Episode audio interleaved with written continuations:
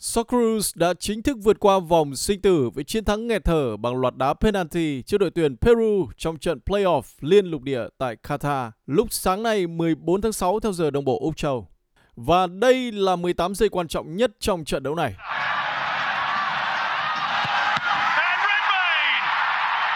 Makes the save. It's a save that means the world to Australia. It's a save that means the World Cup for Australia. Người hùng của Socceroos thủ thành vào sân thay người Andrew Redmayne xuất sắc đẩy bóng thành công, giúp Úc giành chiến thắng với loạt luân lưu tỷ số 5-4 sau khi trận đấu kết thúc hai hiệp phụ mà không có bàn thắng nào. Trả lời phỏng vấn sau trận đấu có thể được coi là đáng nhớ nhất trong sự nghiệp của mình, thủ thành Redmayne đã rất khiêm tốn. Redmayne nói, tôi không phải là anh hùng, tôi chỉ đóng vai trò của mình như những người đã làm tối nay. Thậm chí không phải là số 11 trên sân, nó còn hơn thế nữa, đó là nỗ lực của toàn đội.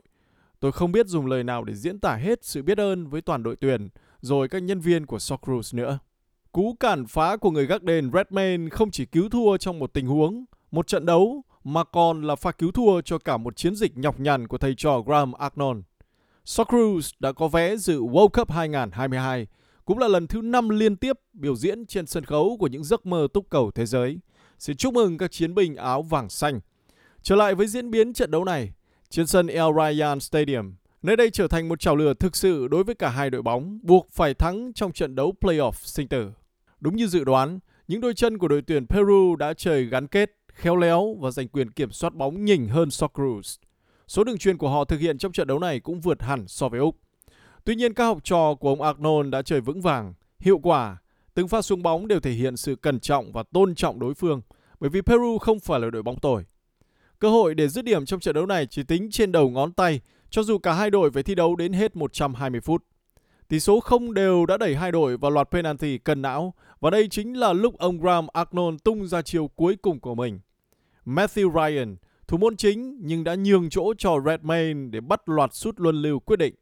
Có vẻ như kịch bản này đã được thầy trò Arnold tính kỹ và chuẩn bị sẵn sàng. Redmayne với pha đổ người đẩy bóng xuất sắc sau cú sút của số 7 Alex Velara của Peru về phía bên phải khung thành đã giúp Úc chính thức vượt qua Peru để giành vé cuối cùng vào World Cup. Theo lịch thi đấu và chia bảng, Socceroos sẽ nằm trong bảng D World Cup.